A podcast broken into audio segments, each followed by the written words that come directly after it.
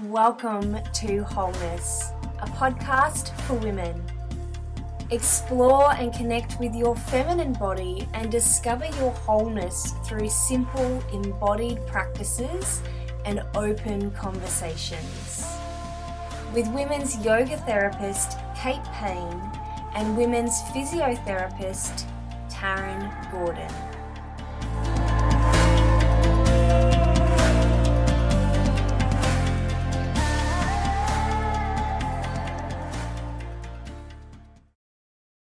Today, we are going to start with talking about menstruation. And I guess I think a great place to start is why we chose to talk on this topic to begin with. And yeah, why we we chose to start at the at the beginning, right?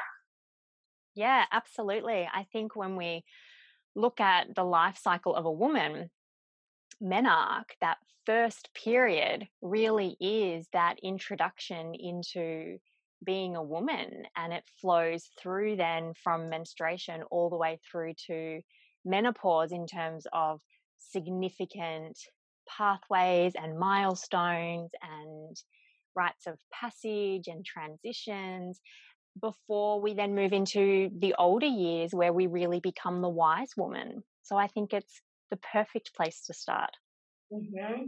Beautiful. And I think one of the, the main topics that we wanted to talk around was how, how are we initiated and welcomed into this new phase in our life and how it then affects our understanding and our embodiment as a woman and how we view our body and how we feel in our body because the narrative that really begins at that pivotal moment and phase in our life can really then continue throughout each of those life changes, transition phases. And so perhaps we begin with talking around what is the current narrative and how women are uh, welcomed into this phase in their life, in particularly in our Western culture. Yeah, absolutely. I always love starting with stories. So maybe you could share, if you can remember, mm-hmm. your introduction, like your first period, and then the narrative that you were taught, because we certainly are subjects of our environment and the information that we receive as young women. Perhaps you'd be open to sharing some of your story. Yeah, absolutely. And for me, as a like growing up, I was a very high level gymnast. And the story for gymnasts was that as soon as you got your period, that your time as a gymnast had really expired. So this was a moment in your life that once you got your period, that it was all down from downhill from here in terms of how you can perform as an athlete. So certainly I had this very functional view of my body and a really high regard as to how it could perform as a gymnast. So when I got my period, it was it was a you know a conversation with my mother and some introduction to um, period products, but more for me, it was a like a, a feeling in my body like oh that's it for me as a gymnast now. And it was the, that sort of confrontation um, that was really the challenge for me and then because i was a high level gymnast and training a lot it was long times in between each period so that sort of not knowing like I, have had a bleed. When will it come back again? It was, I think, about another six months till I experienced a second uh, period. And so that constant, you know, I feel like we've all had this um, experience of seeing another girl at school who's bled into her school uniform, and the whole school was talking about it. And I could, I can remember just being concerned, like because I don't know when this next period is coming is it just going to show up at some time and I'm going to be really embarrassed because I've bled through my uniform and everyone's going to know about it. Um, so there was that uh, that shame there and that uh, I guess it was just a concern like when is this going to creep up on me again? Sensation. And then of course I've got lots of story that I can continue with from there but I feel like that's the main sort of how it felt for me and my body was that okay your time as an athlete is up. Mm. and I think that's probably a really common narrative for a lot of young women as mm. well, particularly those that are into sport or into activity, uh, as you as most young people are, and then it is this seen as this real hindrance to that activity.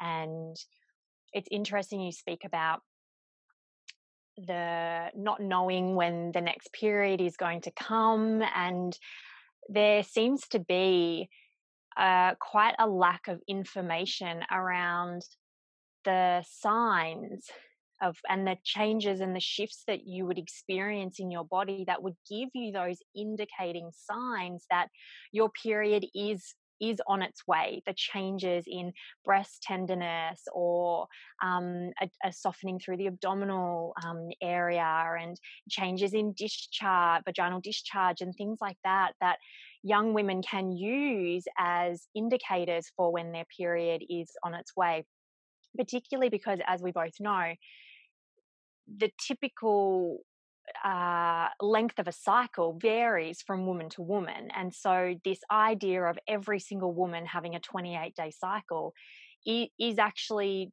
incorrect and it's false information that we've been that we've been given and taught and so to have the education and the information of the signs of when your menstrual cycle um, or your menstruation is coming, then I think that would alleviate a lot of this stress and anxiety that young women and women into their 20s and 30s and, and 40s, really, right up until um, menopause, that you have some sort of indication of when you are going to bleed. And so you can be prepared for that. Mm-hmm.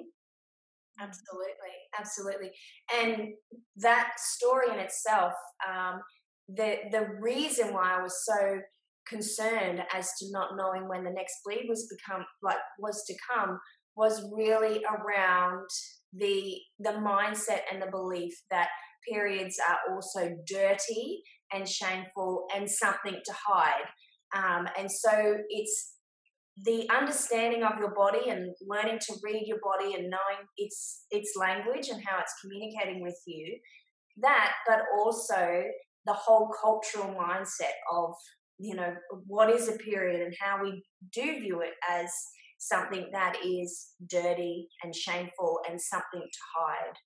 Uh, do you want to share your story around uh, your first bleed and how you were introduced to your menstrual cycle yeah, sure. It's an interesting one and a short one because I honestly don't have any memory of it.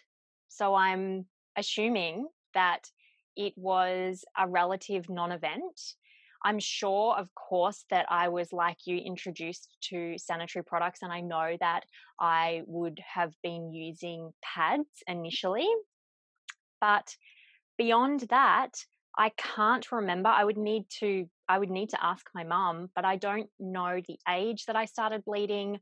I know the age certainly that I went onto the contraceptive pill at 17, but prior to that, I could not tell you if it was 10, 11, 12, 14, 15. I really have no recollection of it at all. And so, as you can imagine, it clearly wasn't something that was given as a rite of passage or certainly anything to write home about. And so, really, once then I went on to the contraceptive pill, I didn't really have a period because I used to uh, skip the sugar, skip the sugar pills because I knew that it was, after speaking to my GP, I knew that it wasn't a real menstrual cycle anyway. And the understanding of the sugar pills being this indicator for a woman to feel like they're having this natural occurrence in their body when actually it's not. That's not that's not what's happening. It's just dropping one of the hormone one of the synthetic hormones out. And so for the next 10 years until I was 26, I virtually had no bleed at all and therefore spent that entire time feeling like I had uh, won the lottery really because this hindrance and this burden of having this monthly bleed was was gone and i could move through the world in this very masculine way and i could do all of the things and i could you know swim anytime i wanted and travel and do all of these fun amazing things without thinking oh, am I going to have my period on my birthday or is that going to come at Christmas time or I've got this holiday to Thailand? Is it going to happen then? Am I going to have to pack sanitary products? How am I going to swim in the ocean? How am I going to swim in the pool? All of those things that are so common for women to be thinking and experiencing. I didn't have to experience any of those things. And then it wasn't really until I decided to come off the pill in preparation for wanting to give my body a couple of years of not being on the contraceptive pill before my husband and I decided to have that, you know, we were planning a family.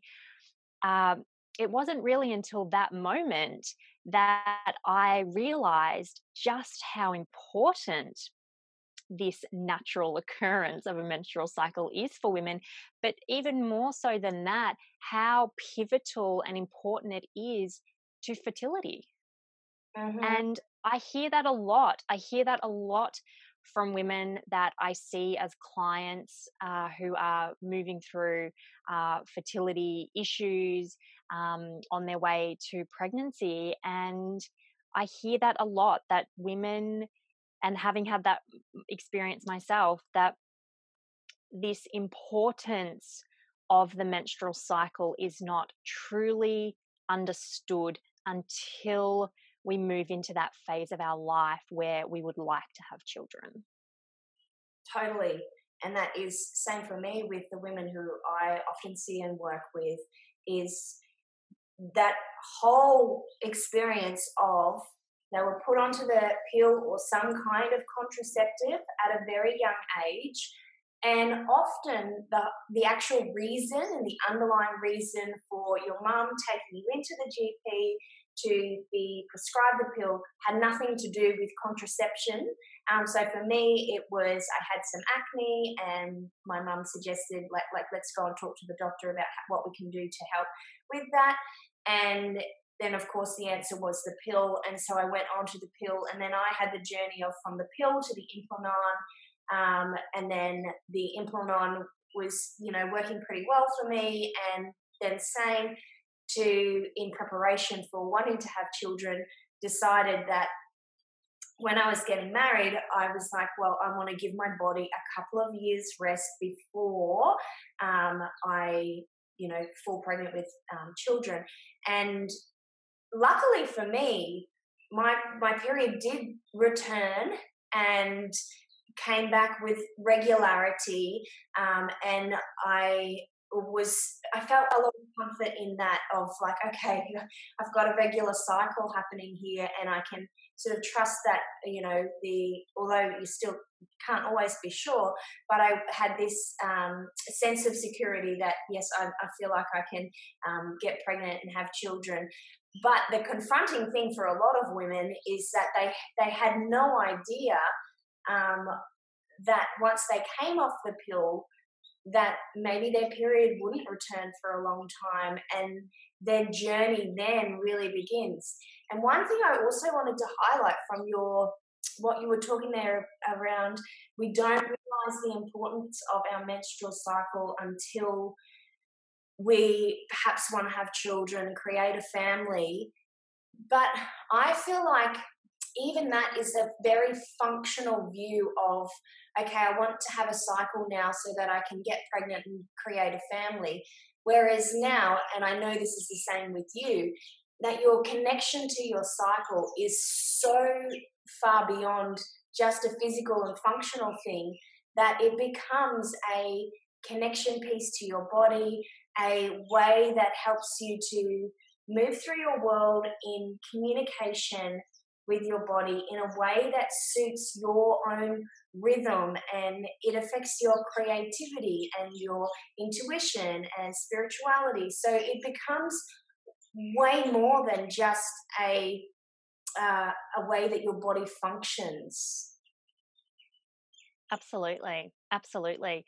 And imagine a world where that was the narrative that we were instilling in young women. So when women learn about that the the menstrual cycle and that first period arriving that they have this this depth of understanding of a woman's body, not just like you say, from a functional anatomy, physiological perspective, but that they also understand the energetics behind that and that we understand this connection, this deep connection and reflection of a woman's body with then what's happening in the natural world, the same way that we see as we move through the different seasons and cycles on this planet, that a woman's body replicates or mirrors that cycle and those seasons, and that the menstrual cycle is a key component of that. And certainly in the yogic pathway, we talk about the menstrual cycle as being a very pivotal rite of passage because it really does build this intuitive sense and this intuitive nature within us. It really does create this deep, deep connection with consciousness. And it's a very powerful part of being a woman. So absolutely it it it goes far beyond the functional aspects of of what's just happening in the human body as such. Perhaps we could have a look at some of, we've been speaking backwards and forwards about this current narrative of menstruation because we obviously, with our journeys, have had quite, we've both had quite significant journeys and to arrive at this point in time. But for a lot of women, the narrative is one of hindrance, it is one of inconvenience and burden. So perhaps we could have a look at what really, you know, the narrative is now for majority of women. Because I would say that our views and uh, those of the women that uh, we sit in circle with would be somewhat different to the women then that we see in clinical practice. Yeah, absolutely. Because in my work, what I'm noticing is that the younger women who I'm seeing are often, eh, I'm seeing them at a point where they're in their early 20s and they're not really wanting to become uh, to be medicated and they're not wanting to have the pill or you know other forms of contraception and are really getting connected with their cycle um, but i feel like it's because of the women who i call into my work and who are attracted to working with me i do get a little bit of this warped perception that oh, the world's changing, and I get really excited. And I hope that that is true, and I do sense that is true. But I feel like um, what the, the vast majority of women um, do see this as a really inconvenient, um, a burden, uh, their bleed time particularly. And that can be, and I get it, because of um, the pain that they experience or really heavy bleeding um, and some of the um, symptoms that go along with their period. Uh, but I also feel like that's an invitation to really become curious around what is their body telling them and what what is um, not to lay blame on themselves that they're doing something wrong or anything like that, but just to be like, okay, what what is my body uh, showing me here? But it's because I sense we are so unwilling to slow down and we are so unwilling to have that phase in our cycle of more stillness, more being, the slowness. Like, imagine if a woman just knew, yes, we might not feel so great on the days leading up to or day one of our bleed. What if that was just a time where we could retreat and we could sit in reflection and we could spend more time in bed that day and have a more nourishing, gentle, relaxed approach to life. But it's because we're so stuck in this mindset and this um, societal uh, appreciation of productivity and you know we want we're driven to just do more and more and more and because we really have this challenge with just doing uh, just being rather than doing. You know that's a really hard space to then be okay with that rhythm of your cycle when the world outside of us doesn't appreciate that rhythm. And i feel like the change has to come within then like we have to then appreciate that this cycle does serve us and that this rhythm does serve and then create a lifestyle that somehow reflects that. Absolutely. I think it's important to mention here and i would love your thoughts on this this normalization of pain and discomfort uh, because when I read online how women describe their periods, particularly how they would describe them to men, there's there's a big pain piece that comes into that that they're they're uncomfortable they're excruciatingly painful it feels like someone is running um, knives through my abdomen uh, you know it, it's uncomfortable to use any form of uh, sanitary products. There's, and I, I sense that we have really normalized this idea of pain and needing to have heat packs and spend time in bed. And, you know, you'll have to take two days off, but you can't. And so, therefore, perhaps the contraceptive pill is better for you because then it means you can just plow through and you don't need to worry about the inconvenience of that pain. But it's like we've normalized this dis-ease in the body and in actual fact when we look to a lot of the Eastern style um, lineages of Ayurveda and um, traditional Chinese medicine, they would say that pain and discomfort on the level that these women are describing is actually, there's actually an balance in the body and that actually needs to be addressed and not normalized the way that we in the west have normalized this idea of periods being painful and that's normal and you'll just have to deal with that. I'd love your thoughts on that. That takes my mind in so many different places but one thing it really um, stands out for me is this idea that the pill or some kind of hormonal contraception is going to be your answer to balancing your hormones. And um, women who I've worked with who have, and it's often the Mirena, um, they're using uh, the Mirena and saying to me, like when it was um, first inserted, how excruciatingly painful it was, and how they were laying on the floor in their bathroom for days afterwards, and how even now they just sense in their body it doesn't feel right, but it's the the kind of the better option to the heavy periods. But then when you really listen to the words that they're saying, it it hasn't been the resolve and it hasn't been the answer. And often the message from their GPs is just stick with it for a little bit longer.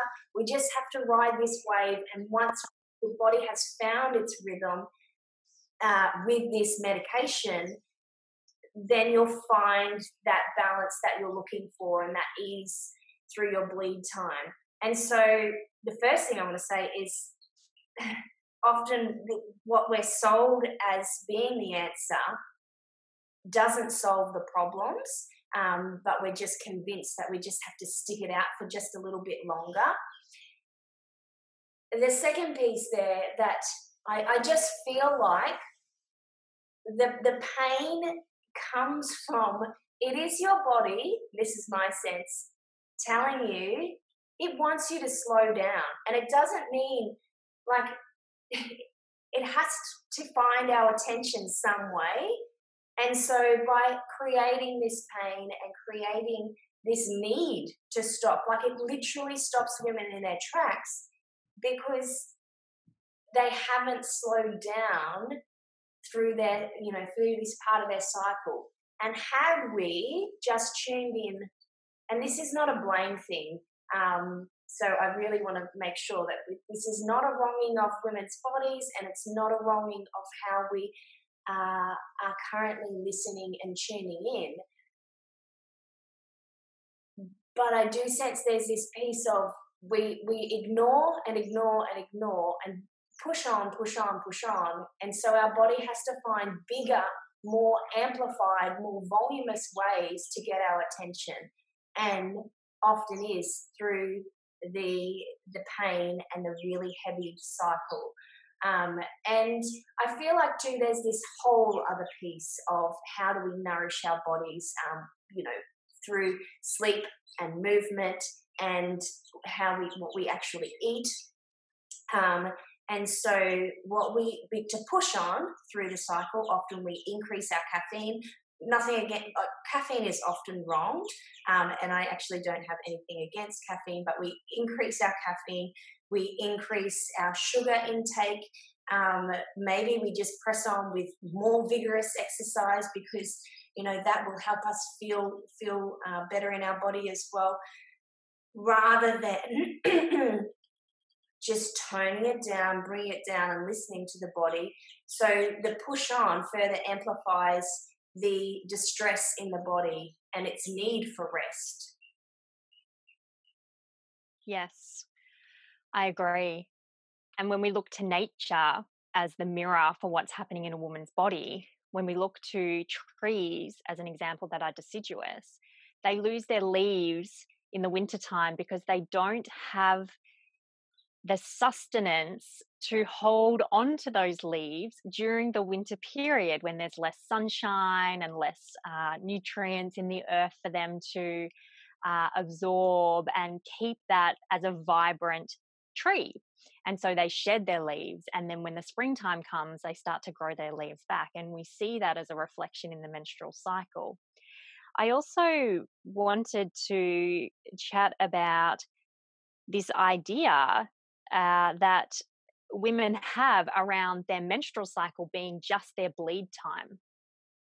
Mm. When the menstrual cycle, menstruation is the bleed time, mm-hmm. the menstrual cycle is the cycle in its entirety. Mm-hmm. Could you talk a little bit about your experience with clients, people that you, patients that you see, uh, perhaps the narrative around this idea of you get through your bleed time and then what's happening in your body beyond that? It's just you know we can we can go back to normal. Life can return to normal outside of that four or five or or seven is is still normal uh, length of bleed time mm. i feel like um yeah the focus like you're saying is around the bleed time and uh, the the number of days, the heaviness, and the pain, and that's often why women are focusing on that. excuse me, because this is the time in their cycle where they experience these these symptoms, these dis-ease in their body, and so our attention is naturally pulled there as a place to really um, consider this as our period and our cycle. What I what comes to mind when you talk about like all the phases of the cycle is the missed opportunities that we have to be in communication with our body and like just sense these really subtle changes in our body through these other phases in our cycles. And I love that you keep bringing nature in as the reflection because it really is that you know, summer, autumn, winter, spring in the body. And of course, um, I really err on the side of caution of saying to women, this is how you'll feel, and this is, you know, the reflection. Um, you know, this is more your winter time during the bleed time, and um, you know, the the ovulation is more your radiant summer because that is just a way often that women can feel like, oh, I should be feeling these things during this part of my cycle, and I don't feel like that, so there's something wrong with my body. Um, but what I feel like is this is an opportunity to tune into all the different phases and become curious in your body as to how do I feel outside of just the bleed time um, and how like depending on uh, who you are as a person um, what your vision is for your life what's important to you you can then use those more subtle changes in your body to help understand your world and how you move through your world and help you to then also create a rhythm in your own own life um, and I'm not sure that I really answered your question, but that is what comes to mind is the, the missed opportunities of seeing the complete cycle. Mm. And the opportunity to view, as you mentioned, your own body as something that is unique, unique to you, unique to your experience, your lifestyle, your relationships, your mindset that it is so unique to each individual woman. And yet we have so many one size fits all approaches. So you mentioned one, the seasonal, the idea of uh, when you're bleeding, that this is your inner winter and you should be feeling this, and this is the best time to do this. And then when you're ovulating, it's your summertime and it's the best time to do this, and you should be feeling like this. And that, uh, you know, that that anyone who has pain with their uh, period that they should you know look at uh, hormonal contraceptive as a way of minimizing or reducing or eliminating that pain. There's all of these one size fits all models even when we look past the medical model. So you know talking about the seasons of inner winter and summer and ovulation being linked to that they're not medicalized models, they are esoteric models, mm. right? So we're even seeing in the esoteric world this one size fits all modeling as well. And very rarely do you read or or hear that despite this one that this is just a framework that women you know have have access to work within but there there doesn't seem to be this continual reiteration that every woman's body is different we will all come with different experiences and i think that is something that is really important to talk about and will be critical in creating a new narrative for women mm-hmm. absolutely absolutely because i have you know, I've seen the different uh, in the more esoteric, as you said, um, this you know energetic spiritual connection to the cycle. It is often, and you will feel, and the explanation of how you will feel. Um, and in my book that I've just written, um, certainly I do talk about the connection to your cycle, the different phases, and how you might feel, but very much so, like you said, this reiteration continuously that you feel how you feel and trying to push yourself to feel something different other than you do is not true body connection. And that is the whole purpose of connecting to your cycle is one, the body connection and the energetic body connection around that more subtle changes and connecting to how your intuition changes and how you might feel creatively different in different parts of your cycle.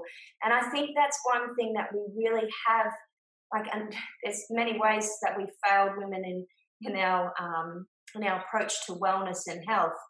But this one size fits all is a very important point that um, when we don't view our body as unique, our lifestyle as unique, our experience as unique, and it's just again a way that we have to then try and fit ourselves into this, you know, round peg into a square hole. Is it the other way around? um, trying to push yourself to fit this uh, certain framework um, without the the the fluidity and the flexibility and the whole the whole point is to connect to you your body your rhythm which only you will ever know. No one else can teach you that other than you. Um, so i find it really um, just you know laughable really when you see people teaching um, and saying that this is how you will feel or how you must feel and then wronging women and their body for not feeling that way. Yeah, I feel like I've just repeated what you said, but it's so important that we really understand that piece and this, um, you know, what is a healthy cycle versus not a healthy cycle. I feel like we've really, um, you know, it doesn't have to be 28 days every single month. Um, you know, there can be some inconsistencies and some changes your body doesn't feel the same and doesn't respond the same to its external environment and internal environment every single day, month, year. And we just don't allow for that flexibility and fluidity. And even when you go back to the first stages of your introduction to your cycle, what I feel like we really do is like rather than allowing the body to have time to find its natural rhythm it's like we say, oh, that's wrong. We wrong it as soon as something falls out of this textbook model criteria and then say, and now your answer is something outside of yourself, something external, like your medication, to fix your broken body. Whereas, you know, teenage girls, yes, we do have, we get some pimples, we get some acne, and rather than going down this, you know, what can we do naturally? But also, can't it just be a phase in your life that that's what happens? Mm. Yes, absolutely. We are paving a new chapter for women as well when we look to, you know, 60 years ago when your average woman was having a lot more children than your average woman is having today. And so there were big periods of time of pregnancy and then lactation. And so amenorrhea, as it would be defined, the absence of period, but through pregnancy and postpartum and lactation, and then, you know, and then the birth of pregnancy and then birth of the next child and so on and so forth. So if you think of our ancestors who perhaps had 8, 10, 12 children, and now on average people have one to three children, mm-hmm. it, we are having and experiencing a cycle like we have not seen before. And so we don't really even have energetically, let alone scientifically, a lot of data around how that impacts on a woman's physiology let alone their their mental state and then with the introduction then of course of the contraceptive pill uh, back in the 60s as this you know wonderful way of preventing pregnancy and then over time this wonderful way of uh, uh, preventing pain around periods and fixing skin conditions and all of these other all of these other aspects we we really are at a point in time similar might i say to uh, the coronavirus that we see in the world right now. We've not seen uh, the world in this state quite like this before, and we really are paving a new way and creating a new narrative right now in this moment. And I think for women, we are doing the same thing. We are creating a new narrative, one that says there is not a one size fits all approach to women's health, to a woman's body, to a woman's life cycle. In any form of lineage, whether that be a Western medical model or an Eastern or an Eastern one or an esoteric one. There is no one size fits all model. And so, how do we start to support women when we don't really have a framework then as such to work with? And I think that's when this idea of education, information combined with deep body connection will pave the way forward for women to feel like they can move through something like their menstrual cycle with ease and connection, and it won't be shameful or a burden. And we will celebrate this natural occurrence. What are your thoughts on that? Mm. Well, uh, totally agree with the whole you know, women's bodies are very challenging to study because we do not fit the scientific model of having a uh, consistent and uh, what's the word? I can't even think of the. Um, you know, we we have all the variables, so we don't have the consistency that's required to even study. Because so it's just like, oh, that's too hard. Let's study it in a man instead. Um, and so the the amount of understanding that we have is somewhat limited, but of course is evolving and continues to grow. And the availability of this of what we know is so available to us nowadays. One, because we we have the internet, we have access to the information, and two, because we have more will, willing women to talk about these things that were and still are seen as really taboo topics, not to be talked about um, topics. So the narrative in itself, in that way, is starting to shift and change. And when you said, like, without this framework, how do we even know? And the thing that immediately came to my mind was like, but your body is the framework, and you led on to say that. So with the with this the understanding, because we do need an awareness and understanding of I don't like the word normal, but what is healthy, um, so that we can we can take our own uh, monitoring of our body and and know when it is appropriate to seek medical advice or alternative therapies or a combination of the two. Um, and you know, women like we don't often even have the basics of the vulva, the vagina, the clitoris, like where where our anatomy, where we sit anatomically, um, let alone going into the more physiological understandings of a menstrual cycle that has three different phases, that has different lengths, that has a bleed time that can vary. Um, and but we need this information so that we can seek assistance when required. Uh, but also, I feel like one of the biggest things that we don't have is our trust in our own body, our own body's wisdom, and our own connection to our body. And what I often see is women asking other people. I'll give a great example of a um, in a Facebook group that I was in the other day, um, and a woman describing her experience of being on hormonal contraception and how it threw her her periods out of control, how they got so much more painful, how her symptoms had increased. She was getting headaches, she felt depression, and was asking um, other people, what has been your experience and should I stick with this? Was really the, the question. And my response um, was I feel like your body has already given you the answer.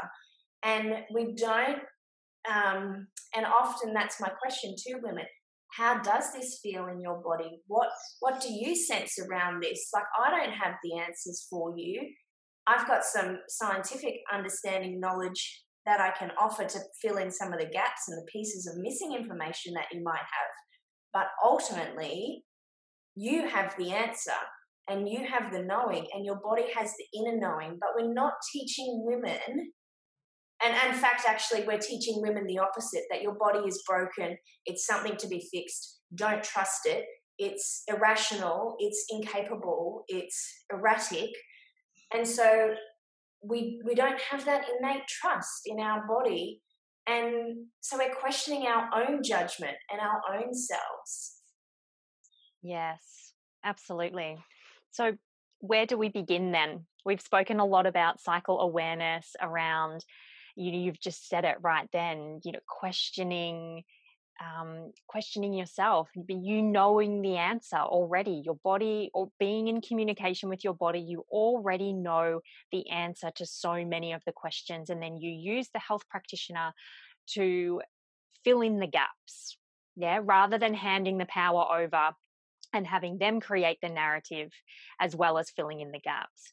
So, would you like to share some of your beautiful questions that you have from your book around how women can start to tune into their cycle, the questions that they can be asking, which are simple and something that they can be doing at any part of their cycle to start to really track over that whole period of uh, we call it a month but let's you know let's call it the cycle the length of their cycle knowing that it can change every month. I don't think i have had uh, a bang on same day cycle forever probably. It's thereabouts you know give or take a few days either side but how can women be starting to question what's what's some of these beautiful questions that you have?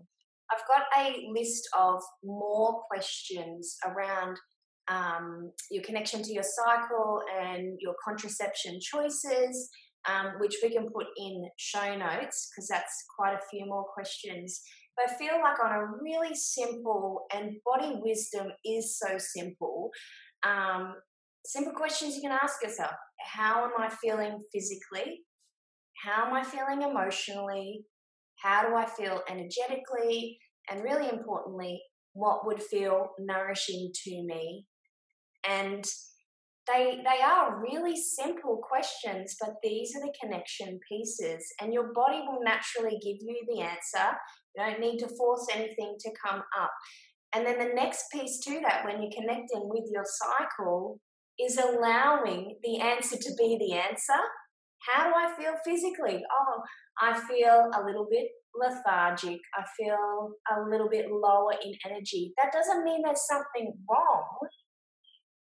It means that you feel a little bit tired, and that's okay. We don't wake up every day bouncing out of bed, wanting to go for a run, and you know, that's what we would sell as the ideal wellness, you know, but we are human beings and we live on this spectrum of uh, energy, emotion, physical experience. And so we don't need to wrong feeling tired. What would feel nourishing for me?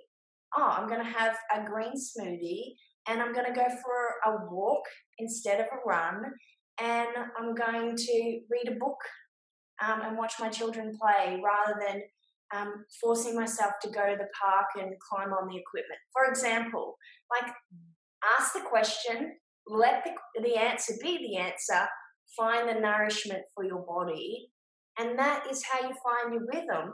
And then that's how you work your natural rhythm into your days of it's tuning in, listening to the answer, planning your day around that, and then also knowing that the answer can shift throughout the day. You might start the day off feeling a little bit more tired and needing that nourishment and that slowness. And then by the afternoon, you don't feel like that anymore. It's allowed to change, it's allowed to be different, and it doesn't have to be the same.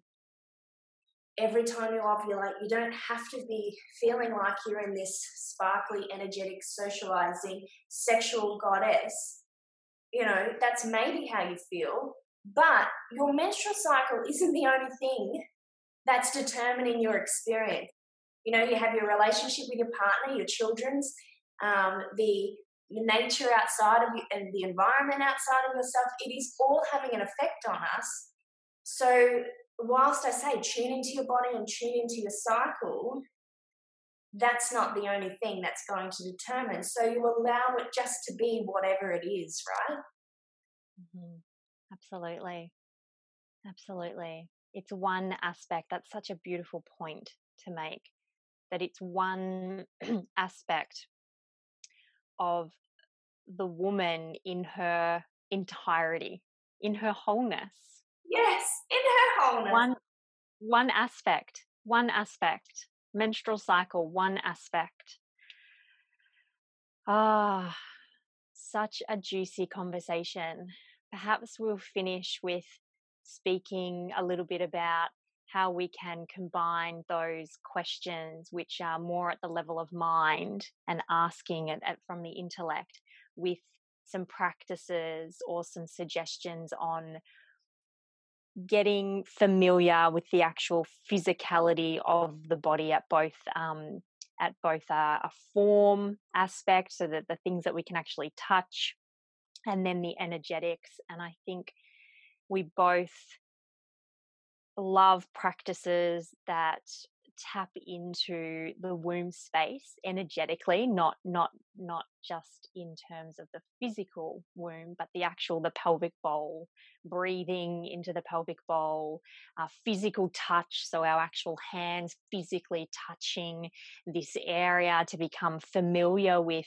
how that feels to even bring physical touch to that space. And when we combine that with these potent and powerful questioning, uh, that we gather so much insight and we create our own body of knowledge around our own body. Yes, yeah, I love that. Um, yeah, my my simple practice, and um, it often is bringing your hands onto the womb space. So really just bringing the the fingers to touch um, or fingertips to touch onto the pubic bone, the hands, the heels of the hands to rest onto the hips, and the thumbs to touch. And for some women, this in itself can feel like a confronting practice. And so, if that doesn't feel comfortable, resting hands at heart space or somewhere else, um, and just observing that. So if it feels uncomfortable, don't wrong yourself for that. Uh, don't wrong your body or your experience. Just be bringing awareness to that. And with any of these practices that we share throughout this entire podcast series, my number one thing would always be to say, you are your guide and you navigate these in a way that feels really safe. So, safety is always of the utmost importance that your body is your home and it is a place that you should always feel safe in. So, if, if anything doesn't feel comfortable, be okay with that and observe and choose something different. Uh, and yeah, just to close down the eyes. And what I really like to do is to feel into the tune and the rhythm of the breath and how the body responds to the breath. So often I'll have women, you know, perhaps laying on your back with the, the knees spread wide and the feet to touch, like in that beautiful butterfly position, with some support if needed. Closing down the eyes, tuning into the breath, and just breathing in and out through the nose. And first, just to observe the the breath into the rib cage and how the rib cage moves with the breath. Spending a little bit of time there and then moving the awareness to the abdomen and then sensing that change of belly bulging or softening with the breath in and then as you breathe out feel that very gentle recoil of the belly button towards the spine with each breath out but as you're doing that, you don't need to force the movement, but just observing the movement in the body. And then focusing the attention onto towards the pelvic bowl, and in particular to the pelvic floor. And as you breathe in, sensing that softening, that opening, the giving of the pelvic floor with each breath in, and then with each breath out, Again, that very gentle recoiling of the pelvic floor, that inwards and upwards lift of the pelvic floor, and just noticing how the body responds with the breath. And I feel like that's a really beautiful practice just in itself to tune inwardly and just to notice how your body moves without force, without having to clench and tighten and move things, that your body is naturally moving with its own intelligence in its own way and responding to the breath. And then as you've moved in towards the pelvic bowl and sensing the pelvic floor, perhaps just um, focusing your attention and awareness to womb space and the space in your body that you feel is occupied by the uterus womb and just asking yourself those questions how am i feeling physically in my body? How do i feel emotionally? How do i feel energetically? And what would feel nourishing? And you don't have to of course ask all of those questions but that gives a nice potential framework for you to feel into. Maybe it's just one of those questions what would feel nourishing for me? And then just letting the, the answer naturally arise observing and then taking action from that place so i feel that that's a really beautiful simple you know it's breath into the body observation of the body and how it moves with the breath uh, simple practice that you don't you don't need any particular oil or candle or um, anything other than just yourself and your body. Amazing. Anything that you would like to add to uh, to practices or practice? I think that one's perfect. I mm. have a womb breathing guided audio practice on SoundCloud that we can link to, which is very similar to that. So if people wanted to use a guided form to get them started, mm-hmm. then they could pop that on and then at the very end of that guided piece they could drop these questions in and I think that would be very powerful and a beautiful way to begin this process. Absolutely. And I have uh, myself done your guided practice, and I can say it's very beautiful, calming, connecting. And so, yeah, would love to uh, connect our listeners with that and our women with that. Um, so, all that's left to say is thank you so much for such a great conversation. I always love being um, in conversation with you, Kate, and uh, yeah, I'm really excited to see where this all unfolds and goes um, to from here. Me too. I echo all of that. I feel the same about sitting in conversation with you. And we will pop up all of these notes and any references that we've spoken about. We can pop links to studies and um, articles and things that we've made reference to or spoken with about with information and as well as those practices and those beautiful questions that you've got we'll pop that all up onto the show notes page for the women to access mm-hmm. One thing and i always say oh this is the last thing. This is the last thing i will say too is that this is about generating conversation and so we do really invite your questions your comments and conversation because we are really uh, we're, we're embodied practitioners and use our own experience to um, share and teach but also connection is a huge value of both of ours and we, we do really want to connect to the women who are listening to this and want to uh, answer any questions that you might have. And so it might be um, a question in the podcast, uh, uh, sorry, when we present into our Instagram, for example. But I always do invite to, because this is really personal and inner work, um, that if you want to send a personal message to either myself or Kate, that we would welcome that as well. And then we can share answers on future episodes and things like that as well.